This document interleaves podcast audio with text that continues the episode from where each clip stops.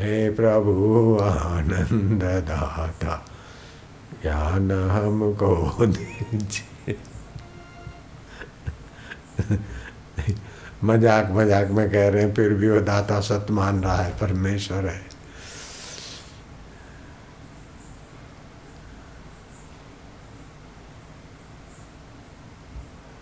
जैसे बच्चा है ना, मज़ाक मज़ाक में भी माँ को कह के, माँ, तू मेरी है, मेरे को ज्ञान दे, आनंद दे। तभी भी माँ बोले, चलो ऐसे भी बोला तो दे। माँ को उस बात की भी मज़ा आ जाती है, खुशी हो जाती इतनी पीड़ाएँ, इतनी आफत मोल लेके बच्चे का पालन पोषण करती है। लेकिन बच्चे की हँसी या बच्चे की अंगड़ाई थोड़ी मिलती माँ को जो रस आता है, वो सारी परिश्रम और सारी ही आफत भूल जाती। ऐसे अच्युत की स्मृति करने से अच्युत को भी रस आता है भगवान को, भक्तों की प्रीति का। धन से, पद से, किसी से भी आप अपने को बड़ा मानते हैं तो आपने ईश्वर प्राप्ति के मार्ग का गला घोंट दिया। अष्ट सिद्धि आ गई नवनिधि आ गई, इसलिए मैं बड़ा हूँ तो भी मैंने आध्यात्मिकता का गला घोंट लिया, अपने विकास का गला घोंट लिया।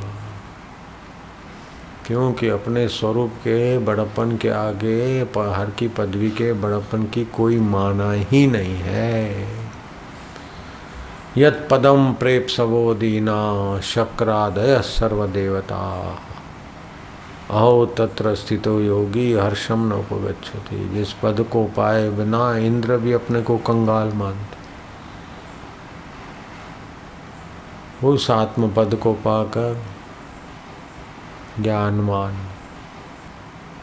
अपने में किसी पद का आरोप ही नहीं करता।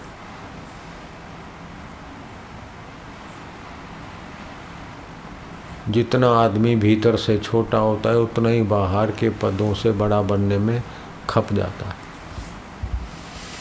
और बाहर के पद जब शरीर बाहर का नहीं रहा तो उसके पद कब तक रहे आप शरीर हैं, ये आप साबित नहीं कर सकते।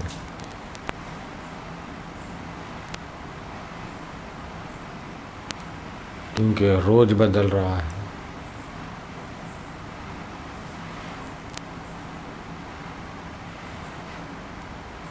बोले, भगवान को तो नहीं देखा है तो क्या अपने को देखा है क्या तुमने?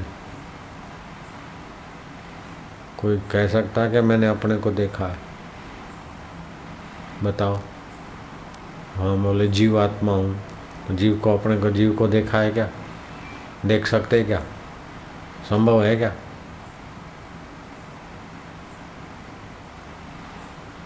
जब अपने को भी आप देख नहीं सकते। हाँ मुर्दे को अपन मानने की बेवकूफ़ी से अपने को बोलते, मैं ये हूँ। तो क्या आप नाक है, लीट है? हर रोज़ बदल रहा है, उसमें से क्या आप है? तो मानना पड़ेगा कि ये बदलता, फिर भी मैं नहीं बदलता हूँ। तो जो नहीं बदलता है, वो आप हैं। लेकिन उसको देख सकते हैं क्या? नहीं देख सकते। दिखा सकते, नहीं दिखा सकते। मान सकते हैं और आस्था से मनवा सकते हैं। अपने में पने। तो ऐसे ही भगवान को भी आप मान सकते देख नहीं सकते। जान सकते। कैसे जान सकेंगे? कि उसके लिए तड़प बढ़ जाए। तड़प बढ़ जाए और तड़पते तड़पते वही साधन, जैसे प्यासा पानी कोई ढूंढता है, भूखा रोटी कोई ढूंढता है, ऐसे ही ईमानदारी से ईश्वर प्राप्ति की तड़प हो तो फिर कोई पद का महत्व नहीं रहेगा। और पद का महत्व नहीं रहे, जिसका कोई महत्व नहीं, उसको महत्व देना ही बड़ी मूर्खता है। हे राम जी जगत तीनों काल में बनाने और जब दशरथ जी को और दूसरों को सत्संग से विश्रांति मिलती है तो योग वशिष्ठ में आता है कि बड़ा आश्चर्य है, दशरथ जी कहते कि जो जगत है ही नहीं, उसी को हम सच्चा मानकर दुखी हो रहे थे। मुनीश्वर, आपकी कृपा से हमें विश्रांति मिली।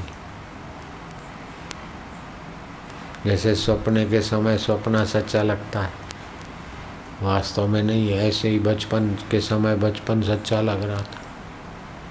कल की बात कल के समय सच्ची लग रही थी। आज अभी सच्चा लग रहा है, लेकिन बह रहा है। जगत सत्य नहीं है, मिथ्या है। प्रतीति मात्र है। प्राप्ति तो परमात्मा की ही होती है और किसी चीज़ की प्राप्ति नहीं होती। प्रतीति होती है कि मुझे ये मिल गया, ये मेरे को मिल गया, लेकिन प्रतीति हुई, टिकेगा नहीं। ऐसे ये शरीर मिल गया, वो भी प्रतीति हुई, टिकेगा नहीं। शरीर भी टिकेगा नहीं तो शरीर के साथ जो पद है, सत्ता है या टाइटल है, वो कब तक टिकेंगे? प्रतीति है। कि ये शरीर मैं हूँ, मैं फलाना हूँ, मैं फलाना हूँ, मैं डायरेक्टर हूँ डायरेक्टरी हूँ, प्रतीति। प्राप्ति तो ईश्वर की ही होती है, प्रतीति संसार की होगी।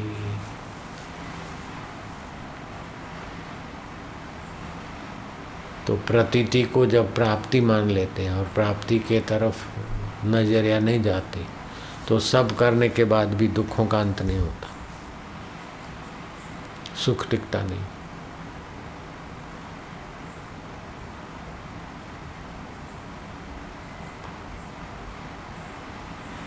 और वास्तव में प्राप्ति जो है, छूटने वाले को मैं मानते जो आप नहीं है, उसको आप अस्वीकार कर लो। मैं ये नहीं एक दिन नहीं होने वाला है तो अभी से मान लो ना मैं नहीं हूँ। कि नहीं कैसे होगा? मरेंगे तो आप, ये हैं तो इसको साथ ले जाएँगे। अगर आप ये नहीं हैं तो इसको छोड़ जाएँगे। तो मरने के वक्त आप इसको छोड़ जाएँगे। तो नहीं हो जाएगा ना? शरीर नहीं हो जाएगा। जब शरीर नहीं होने वाला है तो अभी से मान लो मैं ये नहीं दुख, पीड़ा ये बताने को आते हैं कि आप ये नहीं है, इसे तादाद में छोड़ो। तो जो नहीं है, उसको नहीं मान लो। और जो है, उसको अभी है मान लो।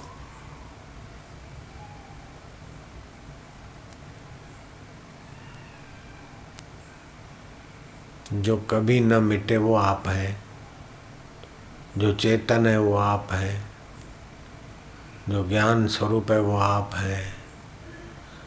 जो मिट जाए वो आप नहीं है। जो जड़ है वो आप नहीं है। जो मर जाए वो आप नहीं है। तो जो आप नहीं है उसको नहीं मान लो। और जो आप हैं उसको अभी मैं हूँ, वो मान लो। ओहो, कई साधनाएँ करो, फिर भी उतना लाभ नहीं होगा जितना खाली इतनी मान्यता मात्र से हो जाएगा। फिर वो साधन एकदम ऊँचा चल जाएगा।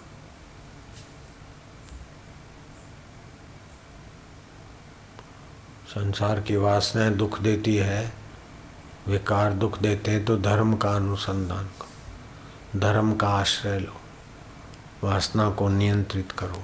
कर्तव्य अपना पालने से वासना नियंत्रित हो मर्यादा में रहो। राग द्वेष सताता है तो ये उपासना से जाएगा। वासना धर्म से नियंत्रित होगी, राग द्वेष उपासना से नियंत्रित हो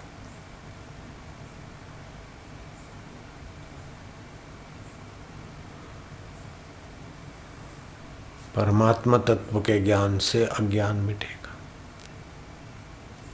सीधा परमात्मा तत्व का ज्ञान तो मिलता है, लेकिन उसका मनन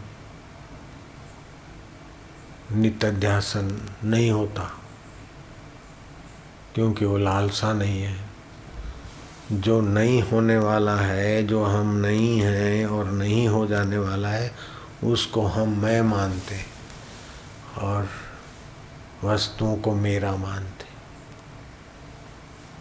वस्तुओं को मेरा मानने से लोभी बन जाएँगे। और व्यक्तियों को मेरा मानने से मोही बन जाएँगे।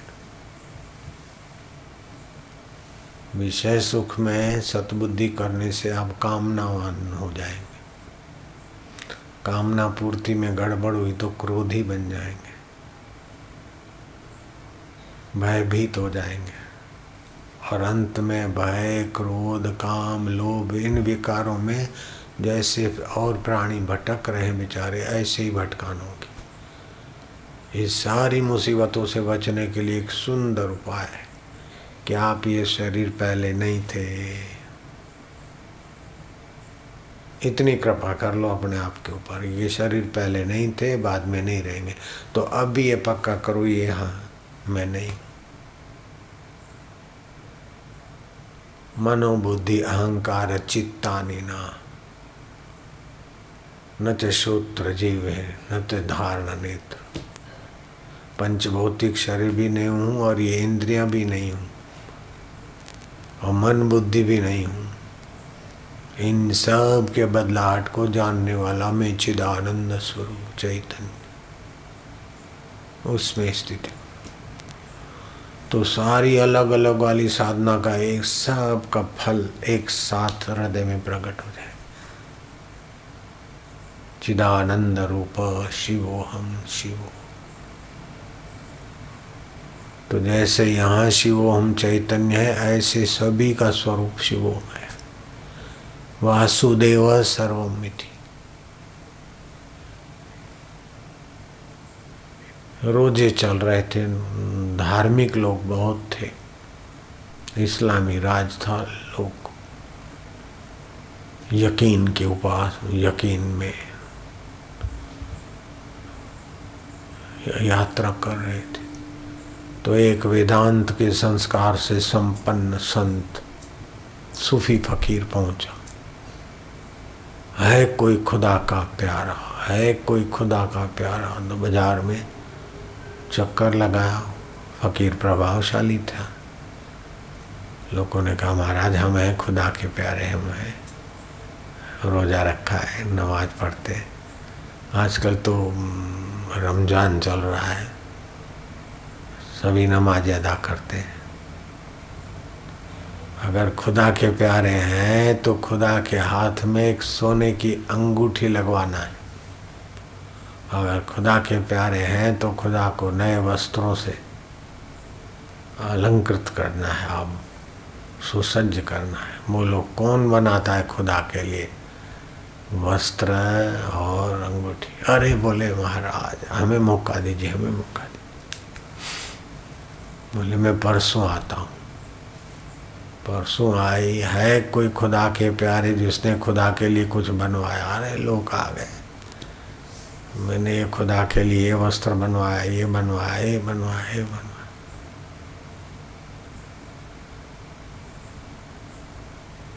फकीर ने कहा, देखो कैसे लाओ तो। लिया और जो अपने माप का था वो पहन लिया। मानो? और फिर दमदार फकीर था। हाथ ऊँचा करा कि जिसको भी ज़्यादा खुदा में प्रीति हो, खुदा के हाथ में अंगूठी चढ़ा दो। लोगों ने कहा, अरे, वो मुसलमान फकीर था। है शैतान, ये क्या बात है, ये खुद ही खुदा बन गया है। खुदा का हाथ है, ये तो तेरा हाथ है। बोले, जिधर देखता हूँ खुदा ही खुदा है, खुदा से न कोई चीज़ जुदा है। जब अवल आखिर खुदा ही खुदा है तो अब भी वही है, क्या उसके सिवा है? है आगा जो अम्बा ज़रों का जेवर में मियाँ से न हरगिज़ वो गैर हो रहा है। जिसे तुम दुनिया समझते हो, गाफिल, ये कुल हक ही हक है, न जुदा है, न बका है। सच बताओ कि ये तुम्हारी मालिकत है? ये धरती तुम्हारी है कि खुदा की है? बोले, खुदा की। आसमान तुम्हारा है? बोले, खुदा का है। ये नदी नाले तुम्हारे बोले, खुदा के। तो उनसे शरीर बने बेटे बेटी के तुम्हारे ही हैं। बोले, नहीं, खुदा के। बोले बेटे बेटियों के शरीर खुदा के हैं तो तुम्हारे शरीर किसके हैं? बोले, खुदा के हैं। तो बोले, ये किसका हुआ? खुदा का हुआ पहरा दो ना, बेटे।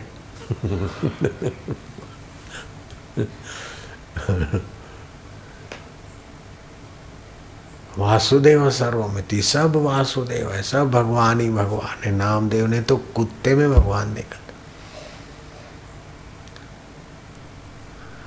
एक नाथ महाराज ने गधे में भगवान देखा।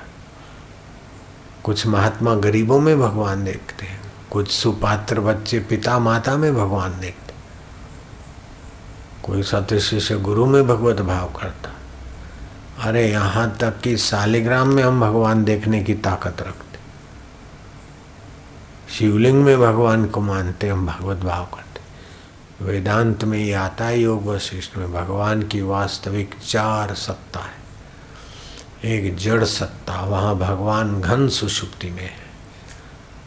दूसरी क्षीण सत्ता, जैसे पेड़, पौधे तीसरी स्वप्न अवस्था जैसे आप, हम, मनुष्य, देव सब स्वप्न तुल्य सृष्टि को सच्चा मान ले। कोई कोई विरला फकीर अपने भगवत तत्व में जगता है, वो भगवान की जागृत अवस्था है।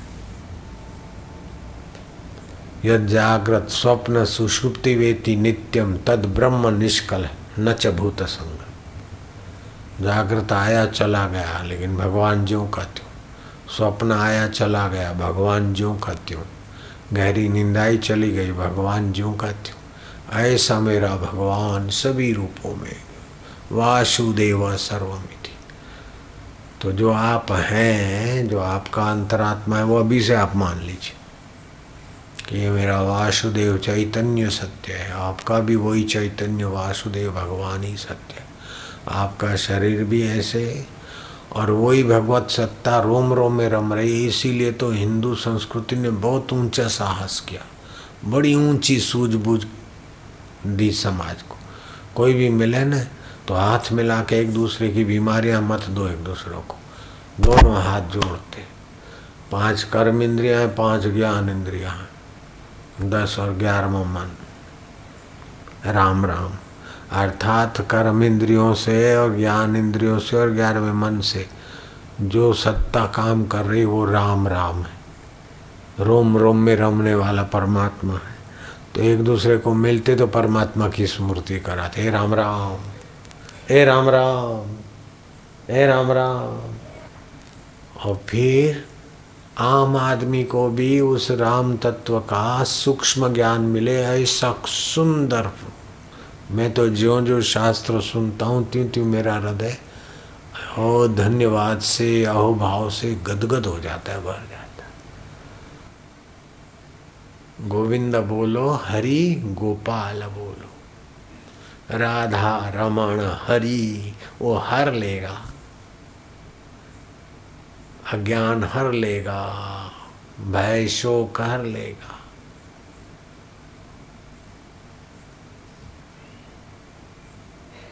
ये हार्ड मास का शरीर और जिससे मलमूत्र निकलता उस शरीर को ऊँचे बैठने में बड़ा हो गए, नीचे बैठने से छोटे हो गए। ये कतई सच्ची बात नहीं। व्यवहार में होता है कि ऊँचे बैठ गए, नीचे बैठ गए। लेकिन ऊँचा तो वह है जो गोविंद में, गोपाल में राधा रमण में अपनी मैं जोड़ देता वास्तव में मैं मानता है जोड़ना है नहीं, है ही है। जोड़ना क्या है? कोई अलग है कि जोड़ना पड़े? जो हाड़ मास के शरीर में या विकारों में अपनी मैं को भटका रहा है, उस मैं को ठीक से जान ले वैसे मैं तेरा हूँ, तू मेरा। जैसे कढ़ाई में चंद्रमा दिखे आप कढ़ाई का तेल पकोड़े उखलते हैं तो ऐसे चंद्रमा थोड़े उखलता है। और वही कढ़ाई में फिर शरबत भर दिया या गंगा जल भर दिया तो शीतल चंद्रमा दिखता है। तो इससे वो चंद्रमा की शीतलता बढ़ नहीं जाती और कढ़ाई के कारण वो नष्ट नहीं हो जाती, वो तो ज्यों का त्यों है। लेकिन वो प्रतिबिंब मात्र है। वास्तविक में जब प्रतिबिंब कोई कुछ नहीं होता तो मूल को क्या होगा? ऐसे चिदाभास जीव को भी वास्तविक में कुछ नहीं होता। तो पर ब्रह्म परमात्मा को क्या होगा? अपने आपा को क्या होगा? लेकिन फिर भी कितना डर लेके घूम रहे कितना भय लेकर घूम रहे कितना द्वेष लेकर जी रहे कितना चिंता लेकर जी रहे कितनी परेशानी लेके जी रहे अकारण है। भूलिया जब भी आपनू तभी हुआ खराब गुरवाणी ने कहा अपने चैतन्य स्वभाव को ये भूला और देह को मैं माना। जो पहले था नहीं, बाद में रहेगा नहीं, अभी नहीं के तरफ़ जा रहा है, उसको मैं मान लिया। तभी होया खराब जो पहले था, अभी है, बाद में रहेगा। बोले, फलाना अवतारी पुरुष तुम्हारे साथ है, फलाना तुम्हारे साथ है। अरे, वो फलाना पुरुष आए, उसके पहले ही वो हमारे साथ था। अभी भी है, बाद में भी रहेगा। जो कभी साथ न छोड़े, न छोड़, न छोड़ा था, न छोड़ा है, न छोड़ सके, उसी का नाम है गोविंद, उसी का नाम है गोपाल, उसी का नाम है कृष्ण, उसी का नाम है दामोदर उसी का नाम है ब्रह्म, उसी को बोलते भगवान। तो आप अपने आप को कभी छोड़ सके हैं क्या? लाखों लाखों शरीर छोड़ दिए, अपने आप को कभी एक मिनट के लिए छोड़ के दिखाओ। जिसको कभी न छोड़ सके, उसका नाम है भगवान। देह से भगवान माने, वस्तु, परिस्थिति सपने को भगवान माना तो आप बंधन बढ़ा रहे अपने लिए।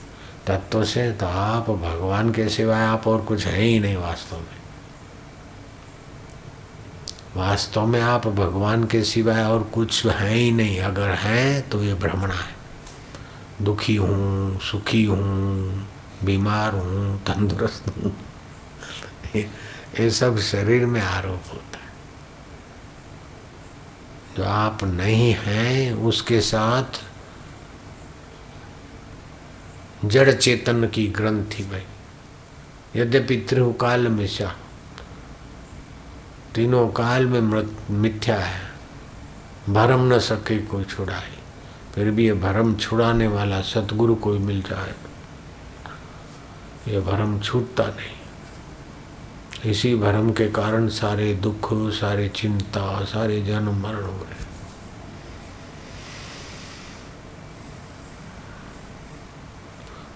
और वासनाएँ पूर्ति करना अपने बश की बात नहीं है।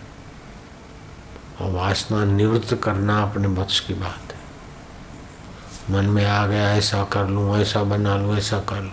तो वासना उठी, समझो ये कर लिया और वो वासना का काम पूरा हो गया। तो आप तो वहीं हो गए, जब वासना नहीं उठी थी तभी जो थे।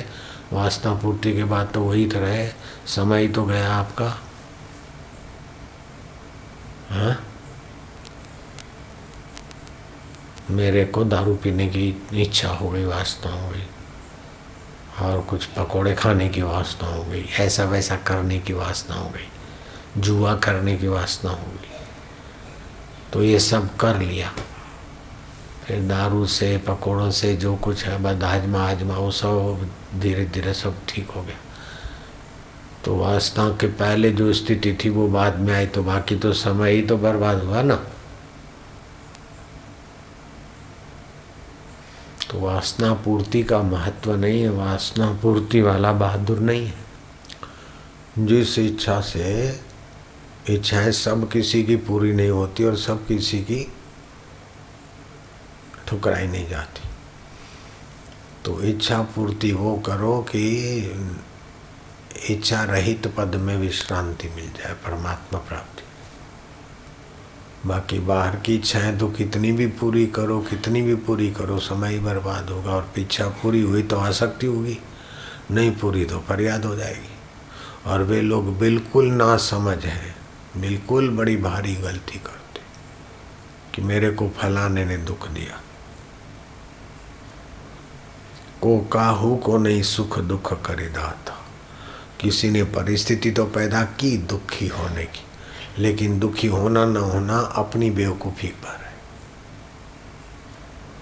श्री रामचंद्र जी को वनवास मिला और अयोध्या छोड़कर जब गए, दूसरी रात्रि को जहाँ आराम किया श्री राम जी तो निषाद राज और लखन रात्रि को चौकी करते करते लखन ने निषाद राज से चर्चा की, कुछ इतने में निषाद राज बोला। कि कई कई ने ऐसा कर दिया, वैसा कर दिया, बड़ा अनुचित किया। प्रभु जी को दुखी कर दिया, आपको दुखी कर दिया। तो लक्ष्मण ने कहा, को काहू को नहीं सुख दुख करी दाता। कोई किसी का सुख दुख का निमित्त नहीं है। ये तो प्रकृति के प्रवाह में आ जाता है। फिर अपनी नासमझी से बोलते कि मैं दुखी हूँ। दुखद परिस्थितियाँ आई, सुखद परिस्थितियाँ आई, अनुकूलता, प्रतिकूलता और सुखाकार, दुखाकार वृत्तियाँ आई। और मैं सुखी हूँ, मैं दुखी हूँ, ये बेवकूफ़ी के बिना ये जड़ का प्रभाव ही नहीं पड़ सकता अपने ऊपर। ब्रह्मवेता महापुरुष का जितना आदर करो, उतना कम है।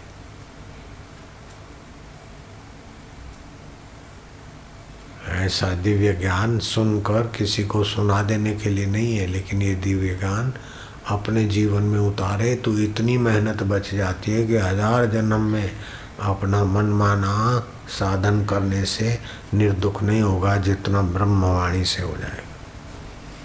अगर मेरे को सतगुरु जी का सानिध्य नहीं मिलता और उनका ये सत्संग कृपा प्रसादी नहीं मिलता तो मैं अपने बल से अष्ट सिद्धियाँ पा लेता, माल। नौ निधियाँ पा लेता, आकाश में उड़ने तक की। थोड़ी साधना की थी और वो एक पैर इधर रखे तो एक हल्का फुल्का शरीर हो गया था दस पाँच दिन के साथ। हनुमान जी की उपासना की तो हुप हुप करके पेड़ पे चढ़ जाते थे।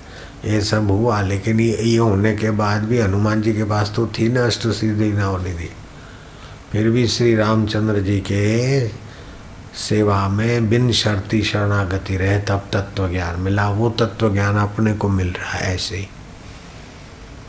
बस उसका आदर करें तत्परता से। उसी का चिंतन उसी को महत्व दे।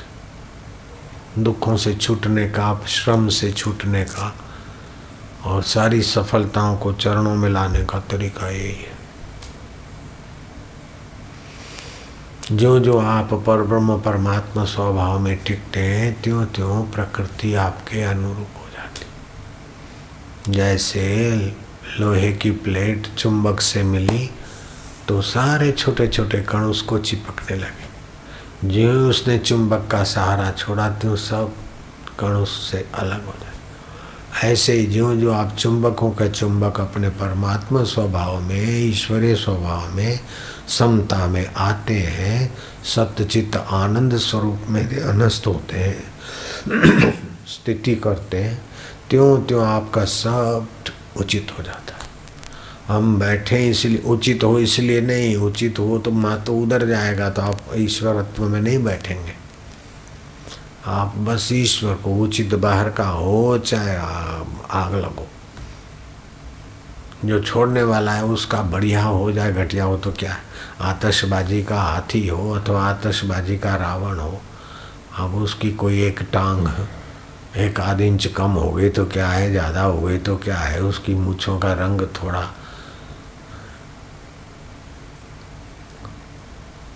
काले के जगह पर जरा सा सुवर्ण वर्ण रंग का हो गया तो क्या फ़र्क पड़ता? है अभी धड़ धड़ धड़ धड़ होने वाला है। ऐसे ही बाहर का ये लाभ, हानि सब सौंपने में जाने वाला है।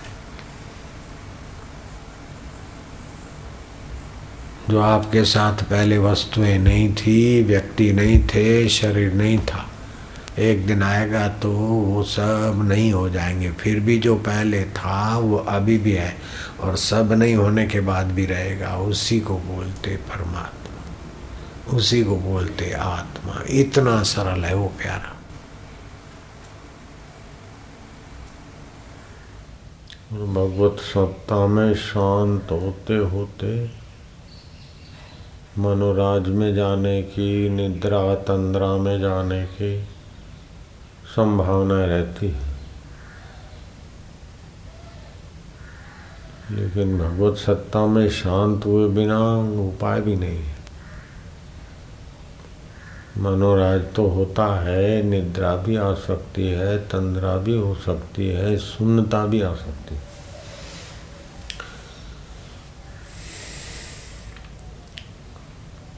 फिर भी ध्यान में जाए बिना कोई उपाय नहीं है। ध्यान में जाने से खतरे भी बहुत है। सफलता मिली तो रिद्धि सिद्धि मिल जाएगी, प्रसिद्धि मिल जाएगी। जिन चीज़ों के लिए तड़फ रहे थे, वे चीज़ें, संसारी चीज़ें आकर्षित हो जाएगी तुम्हारे तरफ़। ये सब मान धन ये वो विकारी। सामग्रियाँ सब आ जाएगी। इस प्रकार के खतरे होते हुए भी भगवत ध्यान अथवा शांत रहना बहुत आवश्यक है, क्योंकि भगवत सत्ता और शांत रहने में सामर्थ्य आता है। इंद्रियों की चपलता मिटती है तो मन के संकल्प विकल्प मिटते हैं। तो बुद्धि को समत्व में प्रवेश मिलता है और समत्व एक बड़ा भारी योग है। समत्व योग मुच्यते ज्ञान कितना भी सुन लिया हो, लेकिन विक्षेप आएगा तो वासना आएगी तो बाहा के ले जाएगी। फिर क्या होगा कि जानामी धर्मम, नचमे प्रवृत्ति, जानामी अधर्मम, नचमे निवृत्ति। जानते हैं कि गलत है, ये मसाले गलत हैं, ये फलाना गलत है। फिर भी जरा खा लो, जरा कर लो।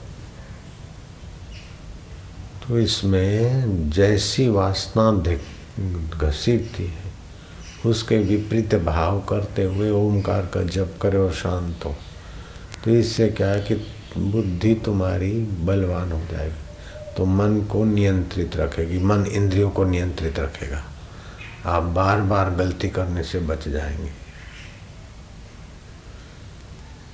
और दूसरा बड़ा फ़ायदा ये है कि ध्यान में आप जो वेदांत के संस्कार सुनेंगे, ब्रह्मज्ञानी अनुभूति संपन्न महापुरुष के वचन सुनेंगे तो उस प्रकार का श्रवण मनन करते हुए नित्य ध्यासन करेंगे तो ब्रह्माकार वृत्ति उत्पन्न करेंगे। जगताकार वृत्ति अथवा शांत वृत्ति अज्ञान की निवर्तक नहीं है। शांत वृत्ति, अशांति को शांत करती एकाग्रता से सुन्न से सामर्थ्य का सर्जन होगा। लेकिन ब्रह्माकार वृत्ति के बिना, अज्ञान निवर्तक वृत्ति के बिना ज्ञान नहीं होगा। तो अज्ञान दुख देता है, वासना दुख देती है, विक्षेप दुख देता है। ये तीन ही है वासना, विक्षेप और ज्ञान, ये ही दुख के मूल है।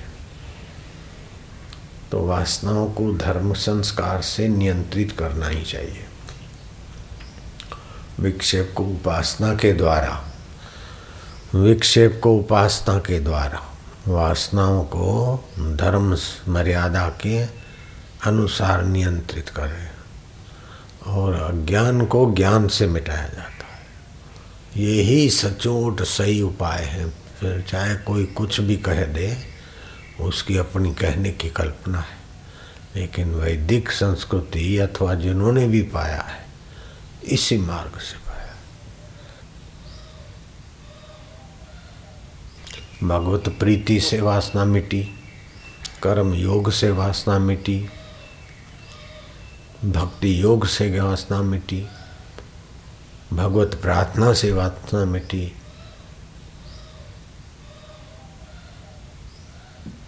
भगवत उपासना से चंचलता मिटी लेकिन अज्ञान तो ज्ञान से ही मिटेगा। तो मेरे गुरुदेव कहा करते थे कि घर में कचरा है तो झाड़ू बुहारी से ही मिटेगा। लेकिन कहीं खड्डे बड्डे हो गए हैं तो सीमेंट, कंक्रीट आदि से, रोड़ा, कंक्रीट अथवा लिपाई का है तो गोबर और मिट्टी के भरने से वो खड्डे बंद होंगे। लेकिन अंधेरा कंक्रीट से या गोबर से या झाड़ू से नहीं जाएगा, अंधेरा तो प्रकाश करने से ही जाएगा।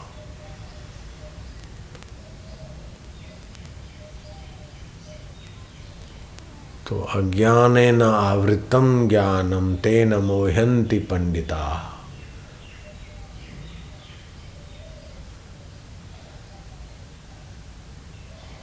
पंडिता मैंने गलती से बोला, जनतवा, गीता में।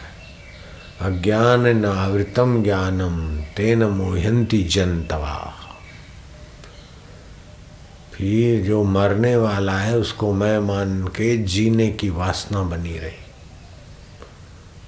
मिटने वाली है, वस्तु चली न जाए, उसका भय बना रहा। और बड़ा है, लोभ बना रहा। साथी सज्जन बने रहे, मोह बना रहा। वासना से मज़ा लिया तो कामनाएँ बनी रही। तो फिर आता है, काम, क्रोध और लोभ, मोह की जा लगी मन में खान। तुलसी दोनों एक है, क्या मूर्ख, क्या विद्वान? कितने स्पष्ट वक्ता है अपने शास्त्रकार और शास्त्र। काम क्रोध और लोभ मोह की। व्यक्ति में प्रीति हो गई तो मोह हो गया। वस्तु में प्रीति हो गई तो मोह हो गया। काम हो गया, वस्तु में प्रीति हो गई तो लोभ हो गया। और अपनी वासना को पूर्ति करने की प्रीति हो गई तो कामनाएँ हो गई। और कामना में विक्षेप आया तो क्रोध हो गया। तो एक क्रोध होता है, अनुशासनीय सत्ता वाला और सुखदायी होता है। राम को वनवास मिला है। सीता जी को वनवास नहीं मिला है। वशिष्ठ महाराज क्रुद्ध हो गए। सीता जी जाएँगी तो तापस वेश में नहीं जाने दूँगा। गहने गांठे पहनकर सीता महारानी जाएगी। उस समय वशिष्ठ जी महाराज के विरुद्ध बोलने वालों ने, सोचने वालों ने, बकने वालों ने, विचारने वालों ने क्या क्या बोला, बका होगा। अरे संत होकर ऐसा नहीं करना चाहिए, ऐसा नहीं करना चाहिए, ऐसा क्रोध नहीं करना चाहिए। ऐसा भी बकने वालों ने बका होगा। लेकिन ये महापुरुषों का जो क्रोध है, ये अनुशासनीय सत्ता हितकारी भीतर से एकदम शील, खिद्यो न पिखिद्यते, रुष्टो न पिरुष्टते, धीरो न द्वेष्टि संसारम। वो धीर पुरुष, महापुरुष को पहचानना सामान्य आदमी की बात नहीं, भक्त भी जिज्ञासु भी फिसल जाते तो जो शराबी का बाबी है, वो महापुरुष को क्या पहचाने? जो राग में, द्वेष में, विकारों में, संभोग में, सेक्स में ही आँखें घुमाते रहते हैं, वे ऐसे वशिष्ठ जैसे और ब्रह्मविता महापुरुष के व्यवहार को क्या जाने, क्या मानेंगे?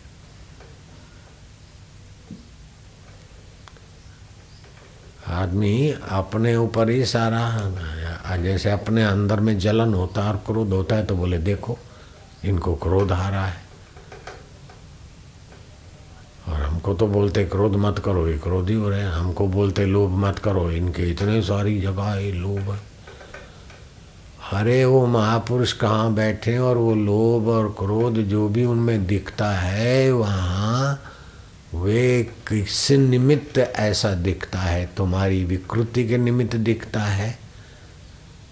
कि वास्तव में उनमें है। अगर उनमें है तो इतने लोगों को वो शांति नहीं दे सकते, इतने लोगों को आनंदित नहीं कर सकते, इतने लोग उनको समझदार मान नहीं सकते। तो उनमें कुछ सत्व है, महानता है ना? तो विकारी व्यक्ति कुछ भी किसी महापुरुष के लिए बोल दे, बक दे, इससे क्या होता है? वशिष्ठ महाराज ने अपना वीटो पावर चलाया। सीता जी गहने पहन के जाएगी। और आगे जाकर इस महापुरुष का वीटो पावर कितना उपयोगी रहा।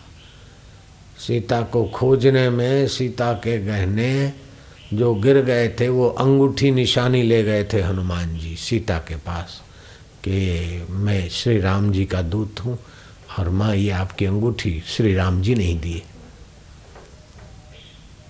तो उस समय का मूर्खों को जो महापुरुषों का कामी, क्रोधी, लोभी, मोही लोग महापुरुष में भी अपना ही अनुमान थोपते हैं तो व्यवहार जो दिखता है वो महापुरुष होकर फिर उनको मापो। तो अष्टावकर महाराज ने स्पष्टीकरण कर दिया, तस्य तुलना के न जायते, उस ब्रह्मवेता को किससे तुम तोलोगे?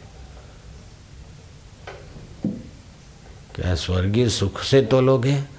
इंद्र के वैभव के बराबरी से तो लोग हैं। यत पदम प्रेप सवो दीना शक्रादय सर्वदेवता। अहो, तत्र स्थितो योगी हर्षम नोपगछति जिस पद को पाए बिना इंद्र आदि देवता भी अपने को रंक समझते, कंगला समझते, ऐसे पद को पाकर वो महापुरुष अपने आप में अहंकार नहीं करता। और फिर भी अहंकार ऐसा करता है कि आपको क्या बताऊँ? कि वो अहंकार तारने वाला अहंकार श्री कृष्ण छछिन भरी छाछ पर नाच रहे हैं। इतने सरल है। और श्री कृष्ण कहते हैं, सर्वधर्मान परित्यज्य माम एकम शरण ब्रज इससे बड़ा अहंकार क्या हो सकता है? लेकिन यह अहंकार ब्राह्मी स्थिति का है। ब्रह्मनिष्ठा का है। अपने सत्य स्वभाव का है।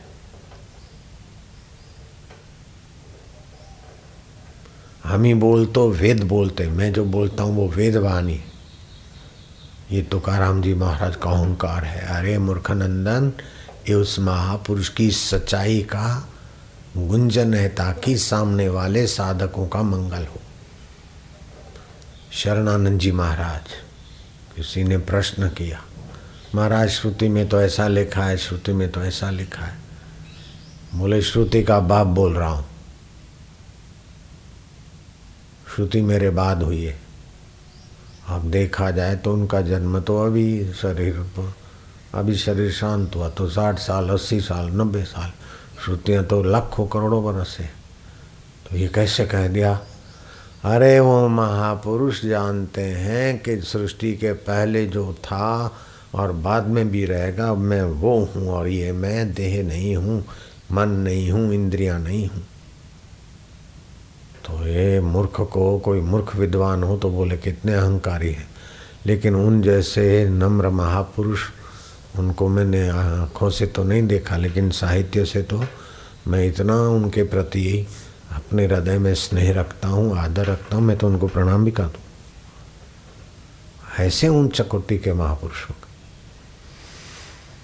तो धीरा की गति धीरा जाने, संत को जानने के लिए तुमको अपने हृदय में संतत्व लाना पड़ेगा। मैंने आज नारायण को बताया। सुबह हम टहल रहे थे मेरे साथ साथ मैं क्या वशिष्ठ महाराज ने कहा है कि, हे राम जी, संत में एक भी सद्गुण है तो ले लेना चाहिए। अगर किसी सद संत में आपको दोष दिखता है तो फिर योग वशिष्ठ क्या पढ़ा किसी ने? इसको दोष दिखता ऐसी बात नहीं थी लेकिन सत, चर्चा में तो होता ही है ना कि भाई अगर आपको मतलब आप आप माना आप सारा मानव जात। तो फिर आप भगवान राम के गुरुदेव के वचन क्या समझें? जिनको भगवान राम शिरोधार्य करते हैं उनके वचन है कि संत में एक भी सद्गुण दिखे तो उसको ग्रहण करिए। दोष न देखिए सज्जनों के, महापुरुषों के। दोष देखकर अपने अंतकरण को दोषी नहीं बनाए हम लोग। और जो दोष उनमें हम देखते हैं, वो सचमुच में उनमें है कि हमारे निमित्त उनका आगंतुक है। हमारी वासना हमारी बेवकूफ़ी हमारे कर्म हमारे प्रारब्ध के कारण उनमें वो दोष दिखाई देते मेरे गुरुजी ने ऐसी मुझे डांट लगाई कि अभी तक याद है। तो उस समय लगेगा कि ऐसा क्रोधी पुरुष भी हो सकता है क्या? अरे बाबा वो क्रोधी पुरुष नहीं थे क्रोधियों के बाप भी इतना गर्जना नहीं कर सकते। और वो गर्जना मेरा कल्याण करने में इतनी सहायक हुई कि मैं तो बार बार प्रणाम करता हूँ उस समय की बापू जी की क्रुद्ध अवस्था को। कोई साधु मुझे बुला के ले गए थे और समझा रहे थे कि तुम इतने ऐसे हो ऐसे हो मतलब बड़ाई कर रहे थे। आ, क्या अभी इधर उधर लगे हो? मैं तुमको बताता हूँ ऐसी रिद्धियाँ आएगी सिद्धियाँ आएगी चमत्कार करोगे ये करोगे। तो मेरे को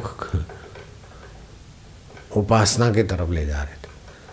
तो बापूजी को जाके किसी ने कहा, और बापूजी ने बुलाया? मेरे को बोले कि उधर क्यों गया मैं कैसे मैं गया नहीं था। उसने बुलाया, बोले, क्या बोल रहा था? मैं क्या वैसा ऐसा बोल रहा था कि ऐसा ऐसा साधना, उपासना तो ऐसी डांट चढ़े कि क्यों सुना उसकी बात? क्यों गया उधर? फिर दूसरे क्षण इतने कोमल, इतने करुणा वरुणा से भरे मेरे गुरुदेव बोलते, बेटा। बेटा, या ऐसा कुछ शब्द बोले कि, जब तक परमात्मा तत्व ज्ञान नहीं होता है, तब तक भेदवादियों की बातों में नहीं आना चाहिए। साधक एक बाज पक्षी है और ये भेद के, ये मिल जाएगा, वो मिल जाएगा, ऐसा करो ऐसा करो, करके कुछ पाने वाले भेदवादी की बातें हैं शिकारी के तीर जैसी। गिरा देती। उसके बाद में किसी की इधर उधर की बातों में है, ऐसा मिल जाएगा, ऐसा मिल जाएगा, वो कभी नहीं आया। उन एक डांट से।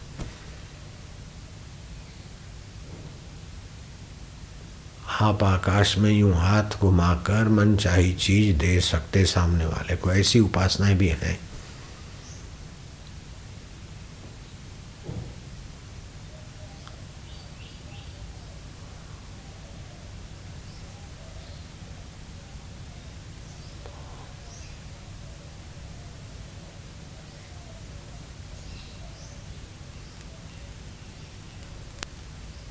सिंदूर दे सकते हैं, अंगूठी दे सकते हैं, कंगन दे सकते हैं, कंकु दे सकते हैं, बबूत दे सकते हैं, जयपुर का आचार दे सकते हैं। अब जयपुर का आचार इधर तो नहीं मिलता, करेले का आचार ले आओ जयपुर से। वो भीतर से संकल्प होता है, फिर वो देखते देखते आपको यहाँ करेले का अचार खाने को मिल जाए। जोधपुर के गोंदे का अचार खाओगे क्या? लो। जोधपुर के गुदने का आचार मैं नहीं ला सकता हूँ, मैंने वो किया ही नहीं, लेकिन मैं जानता हूँ ये, सुना हुआ है मैंने, फिर ऐसी साधना नहीं की। तो ये कृपा भी मेरे गुरुदेव की है कि ब्राह्मी स्थिति प्राप्त कर कार्य रहे ना शेष, मोह कभी ना ठग सके, इच्छा नहीं लवलेश। ऐसा बनूं ऐसा बनूं ऐसा बनूं, ये इच्छा जो है उसको जान लो बस। जहाँ भी बनेंगे, कुछ भी बनेंगे तो बिगड़ाना होगा। कुछ भी पाओगे तो छोड़ना होगा। जो पाया जाएगा वो छूटेगा, जो अपना आपा है, जो कभी नहीं छूटता उसको जान लो बस। मेरे गुरुदेव, उस बात पर बड़ी कृपा की, बड़ी करुणा। हमारा दम नहीं था। हमको तो ऐसा हो गया, ऐसा हो गया। मंदिर में जाते तो ठाकुर जी की मूर्ति से फूल झर जाते थे। ऐसा हो जाता था, किसी को कुछ बोलते तो ऐसा हो जाता था। तो ये चस्का भी था। थोड़ी साधना की तो हनुमान की नहीं, उड़ने जैसा ऐसा सोने लगा। तो ये सारे चस्के चुड़ाने के लिए एक डांट काफ़ी थी गुरुदेव की हालाँकि उस वक़्त मेरे को ऐसा कोई चस्का नहीं था। लेकिन क्या पता? ब्रह्म साक्षात्कार के पहले सुने किधर बह जाए गाड़ी, धारा, बचा लेते। इसलिए महापुरुष का संग आदर पूर्वक करना चाहिए प्रयत्न पूर्वक करना चाहिए, और उनकी बात पर ध्यान ईमानदारी से देना चाहिए। इसी से हमारा कल्याण